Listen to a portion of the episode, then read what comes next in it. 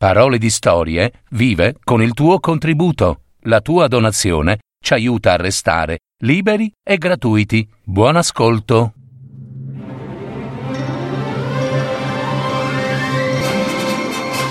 Fiabe, favole, racconti, leggende. Adattamento e messa in voce di Gaetano Marino. www.paroledistorie.net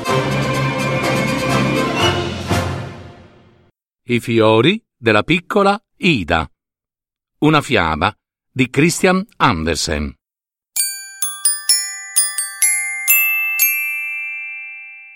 I miei poveri fiori sono tutti morti, disse la piccola Ida. Erano così belli ieri sera e ora sono tutti appassiti. Perché è successo? chiese allo studente che sedeva sul divano. Lei gli era molto affezionata, perché sapeva raccontare le storie più belle e sapeva ritagliare figurine di carta molto divertenti, cuori che contenevano damine che danzavano, fiori e grandi castelli, le cui porte si potevano aprire. Era proprio uno studente simpatico. Perché? Perché i fiori sono così brutti oggi? gli chiese nuovamente e gli mostrò un mazzo che era tutto appassito. Oh, sai che cos'hanno? Disse lo studente. I fiori sono stati a ballare questa notte e per questo ora hanno la testa che ciondola. Ma no, no, i fiori non possono ballare, rispose la piccola Ida. Co- come no? replicò lo studente. Quando viene buio e noi tutti dormiamo, loro si mettono a saltare allegramente qui intorno, quasi ogni notte ballano. E i bambini non possono partecipare al ballo? Sì, le piccole margherite e i mughetti. E dove ballano i fiori più carini? chiese la piccola Ida. Ah, non sei già stata più volte fuori città, in quel grande castello, dove il re abita d'estate, dove c'è un bel giardino con moltissimi fiori? Hai anche visto i cigni nuotarti incontro quando volevi dar loro le briciole di pane. Quello, sì, che è un ballo, credimi. Non sono stata in quel giardino proprio ieri con la mamma, disse Ida. Ma tutte le foglie erano cadute dagli alberi e non c'era più neppure un fiore. E dove sono finiti? In estate ne ho visti tanti. Eh, sono entrati nel castello. Devi sapere che non appena il re e la sua corte tornano in città, tutti i fiori corrono nel castello per divertirsi. Ah, dovresti vedere. Le due rose più belle si siedono sul trono e fanno il re e la regina. Tutte le rosse creste di gallo si mettono di lato e si inchinano. Loro sono i gentiluomini di corte. Poi arrivano tutti i fiori più belli e ballano. Le violette fingono di essere allievi ufficiali di marina e ballano con i giacinti e coi fiori di croco che chiamano signorine, i tulipani e i grandi gigli gialli, che sono vecchie signore, stanno attente che si balli bene e che tutto vada per il meglio. Ma non c'è nessuno che fa qualcosa ai fiori che ballano nel castello del re? chiese la piccola Ida. Nessuno lo sa, ribatté lo studente. A volte di notte arriva il vecchio guardiano che deve controllare il castello. Ha un gran mucchio di chiavi e non appena i fiori sentono il rumore delle chiavi si azzittiscono, si nascondono dietro le lunghe tende e affacciano la testa. Sento bene dal profumo che qui dentro ci sono dei fiori, dice il vecchio guardiano, ma non riesce a vederli. È divertente, disse la piccola Ida e batté le mani. Ma neppure io potrei vedere i fiori? Sì, ricordati, quando andrai là di nuovo, di guardare dentro la finestra e sicuramente li vedrai. Io ho guardato oggi e c'era un lungo narciso giallo sdraiato sul divano che si stiracchiava come se fosse stato una dama di corte. Anche i fiori del giardino botanico possono andare fin là? Possono camminare così a lungo? Oh, ma certo che possono, quando vogliono. Possono anche volare. Non hai mai visto le belle farfalle rosse, gialle, bianche, che sembrano proprio dei fiori. E lo erano. Sono saltate dal gambo verso l'alto e hanno agitato i petali come se fossero state piccole ali e così hanno cominciato a volare. E dato che si comportarono bene, ottennero il permesso di volare anche di giorno. Eh, non dovettero più tornare a casa e rimettersi sul gambo, e così i petali divennero alla fine delle ali vere. E l'hai visto tu stessa, no? Può anche essere che i fiori del giardino botanico non siano mai stati nel castello del re, altrimenti sa- eh, saprebbero quanto è divertente là di notte. per questo ora ti dico qualcosa che renderà il professore di botanica che abita qui di fianco molto sorpreso. Tu lo conosci, vero? Quando vai nel suo giardino, devi raccontare a uno dei fiori che c'è un grande ballo al castello. Così lui lo dirà a tutti gli altri e se ne partiranno. E quando il professore entrerà nel giardino, non ci sarà più nessun fiore e lui non saprà dove sono finiti. Ma come farà il fiore a raccontarlo agli altri? I fiori non sanno parlare Ah no, certo che non sanno parlare, rispose lo studente, ma usano la mimica. La mimica, sì, i gesti. Avrai notato che quando c'è un po' di vento, i fiori fanno cenni e muovono le foglie e si capiscono come se parlassero. E il professore non capisce la mimica. Sì, senza dubbio. Una mattina era entrato nel suo giardino e aveva visto una grande ortica parlare con i movimenti delle foglie a un bel garofano rosso e gli diceva Ma sei così carino e io ti voglio molto bene. Ma questo al professore non piaceva affatto. Così picchiò subito. Picchiò proprio l'ortica sulle foglie, che sono le sue dita, e in quel modo si fece male. E da quel momento non osò più toccare un'ortica. Ah, è divertente, esclamò la piccola Ida e rise. Eh, e come si fa a raccontare certe cose ai bambini? disse il noioso consigliere che era venuto a far visita e che si era seduto sul divano. Non poteva sopportare lo studente e borbottava sempre quando lo vedeva ritagliare quelle strane figure divertenti. Una volta un uomo che penzolava dalla forca e aveva un cuore in mano. Era un ladro di cuori. Un'altra volta una vecchia strega che cavalcava una scopa e aveva il marito sul naso. Tutto questo non piaceva al consigliere, che diceva sempre a che gusto mettere queste sciocchezze in testa ai bambini, tu e la tua stupida fantasia. La piccola Ida pensava invece che era così divertente quel che lo studente raccontava dei suoi fiori e ci pensò a lungo. Se i fiori avevano la testa piegata perché erano stanchi di aver ballato tutta la notte, erano sicuramente malati. Così li prese e li portò da tutti i suoi giocattoli, sistemati su un grazioso tavolino col cassetto pieno di cianfrusaglie. Nel letto della bambola c'era la bambola, Sofia, che dormiva, ma la piccola Ida le disse Eh, eh, Sofia, adesso devi alzarti e, accontentarti di stare nel cassetto, dai, per questa notte, via. I poveri, i poveri sono fiori ora e che sono pure malati e devono sdraiarsi nel tuo letto. Così forse guariranno, chissà. E sollevò la bambola, che la guardava di traverso ma non disse una parola, perché era molto, a molto arrabbiata di non poter stare nel suo letto. Poi Ida mise i fiori nel lettino della bambola, li coprì per bene con la coperta e disse che dovevano stare tranquilli. Avrebbe preparato del tè per loro e così sarebbero guariti e si sarebbero alzati di nuovo l'indomani. Poi tirò le tende vicino al lettino per evitare che il sole li disturbasse. Per tutta la sera non poté fare a meno di pensare a quello che lo studente le aveva raccontato. E quando lei stessa dovette andare a letto, guardò prima dietro le tendine della finestra, dove c'erano i bei fiori della sua mamma, i giacinti e i tulipani, e sussurrò piano piano So bene che dovete andare al ballo questa notte.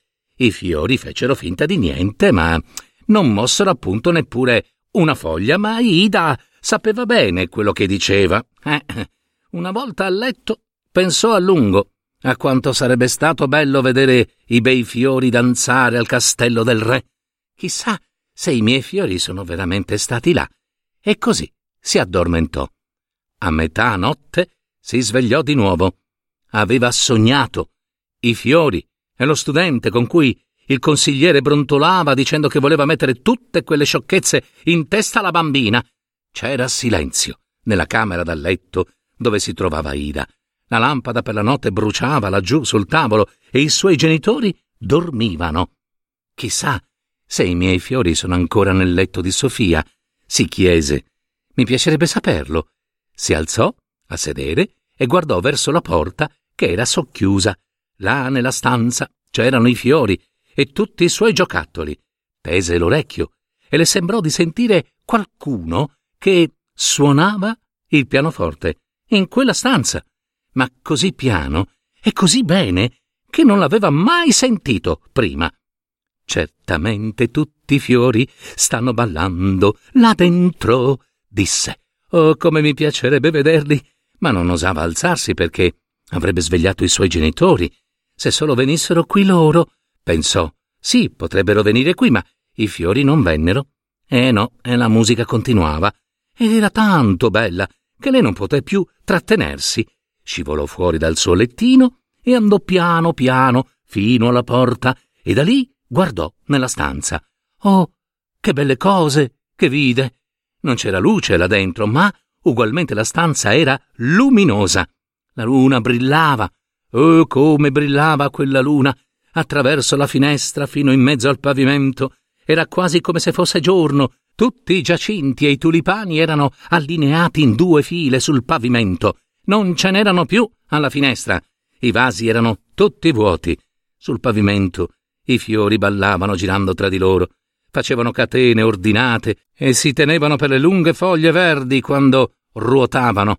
Al pianoforte sedeva un grande giglio giallo, che Ida di sicuro aveva visto quell'estate perché ricordava bene che lo studente avesse detto Oh, come assomiglia alla signorina Line, ma tutti lo avevano preso in giro.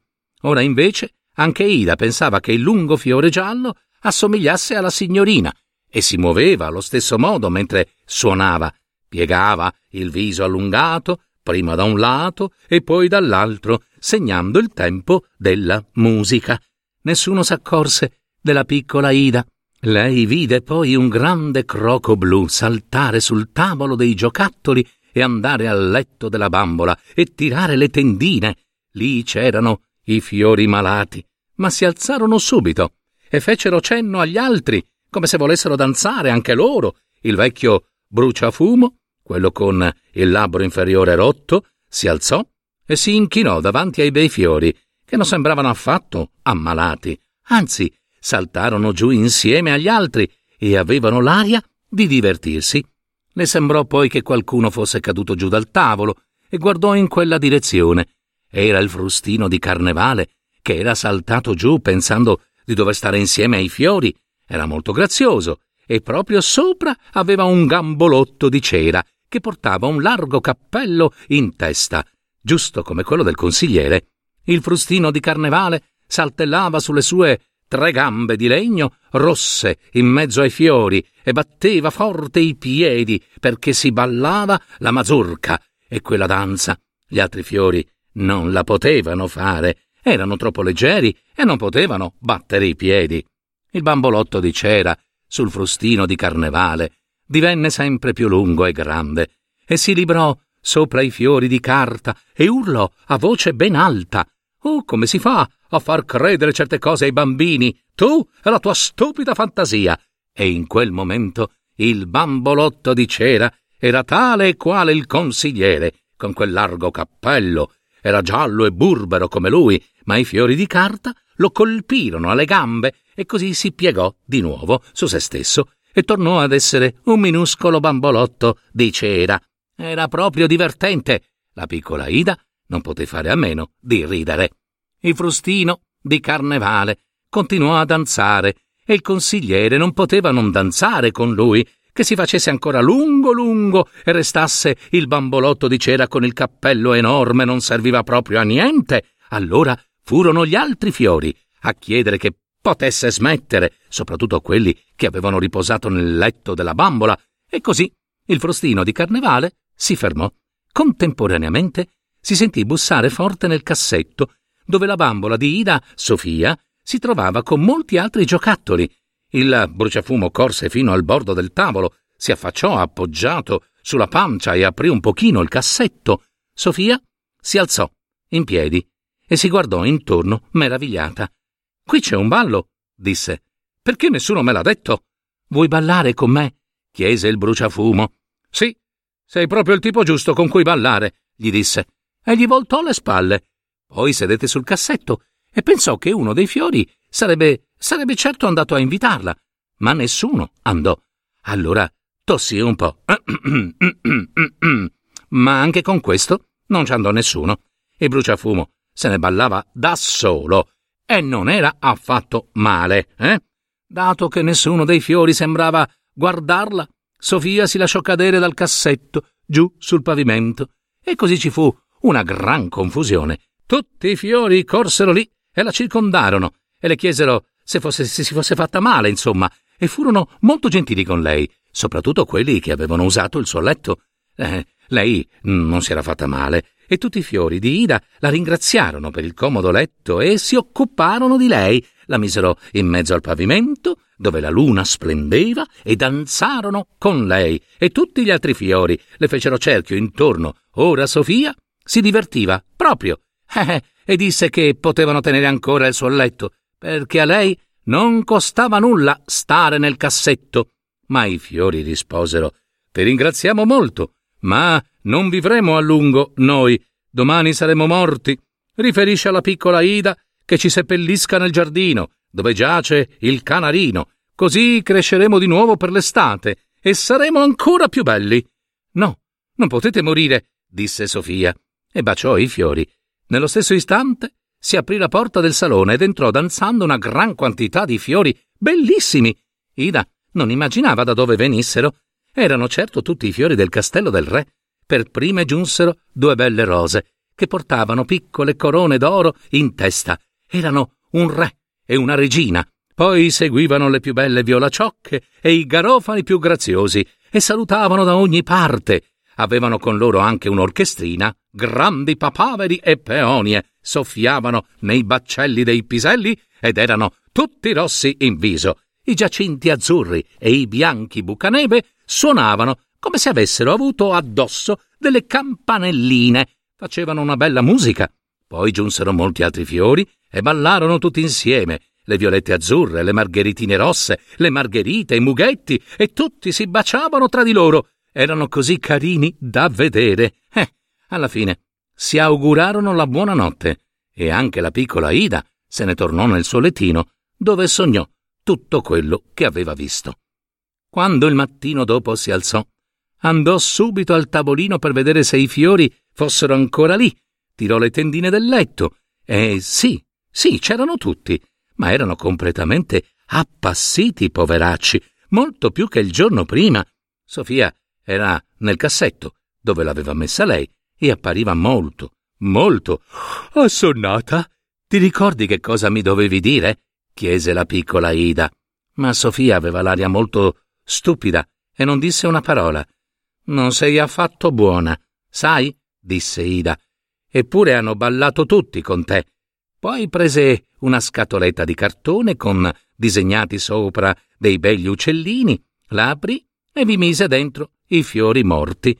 Questa sarà la vostra graziosa bara, disse, e quando i miei cugini norvegesi saranno qui, vi seppelliremo fuori, in giardino, così che possiate crescere per l'estate e diventare ancora più belli.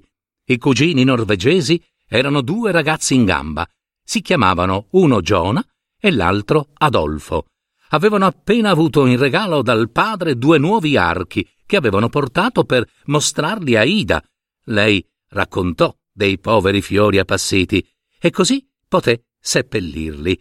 I due ragazzi erano davanti con gli archi sulle spalle e la piccola Ida li seguiva con i fiori morti nella graziosa scatola. Nel giardino venne scavata una piccola fossa Ida prima baciò i fiori, poi li posò con la scatola nella terra e Adolfo e Giona tirarono con l'arco, non avendo né fucili né cannoni.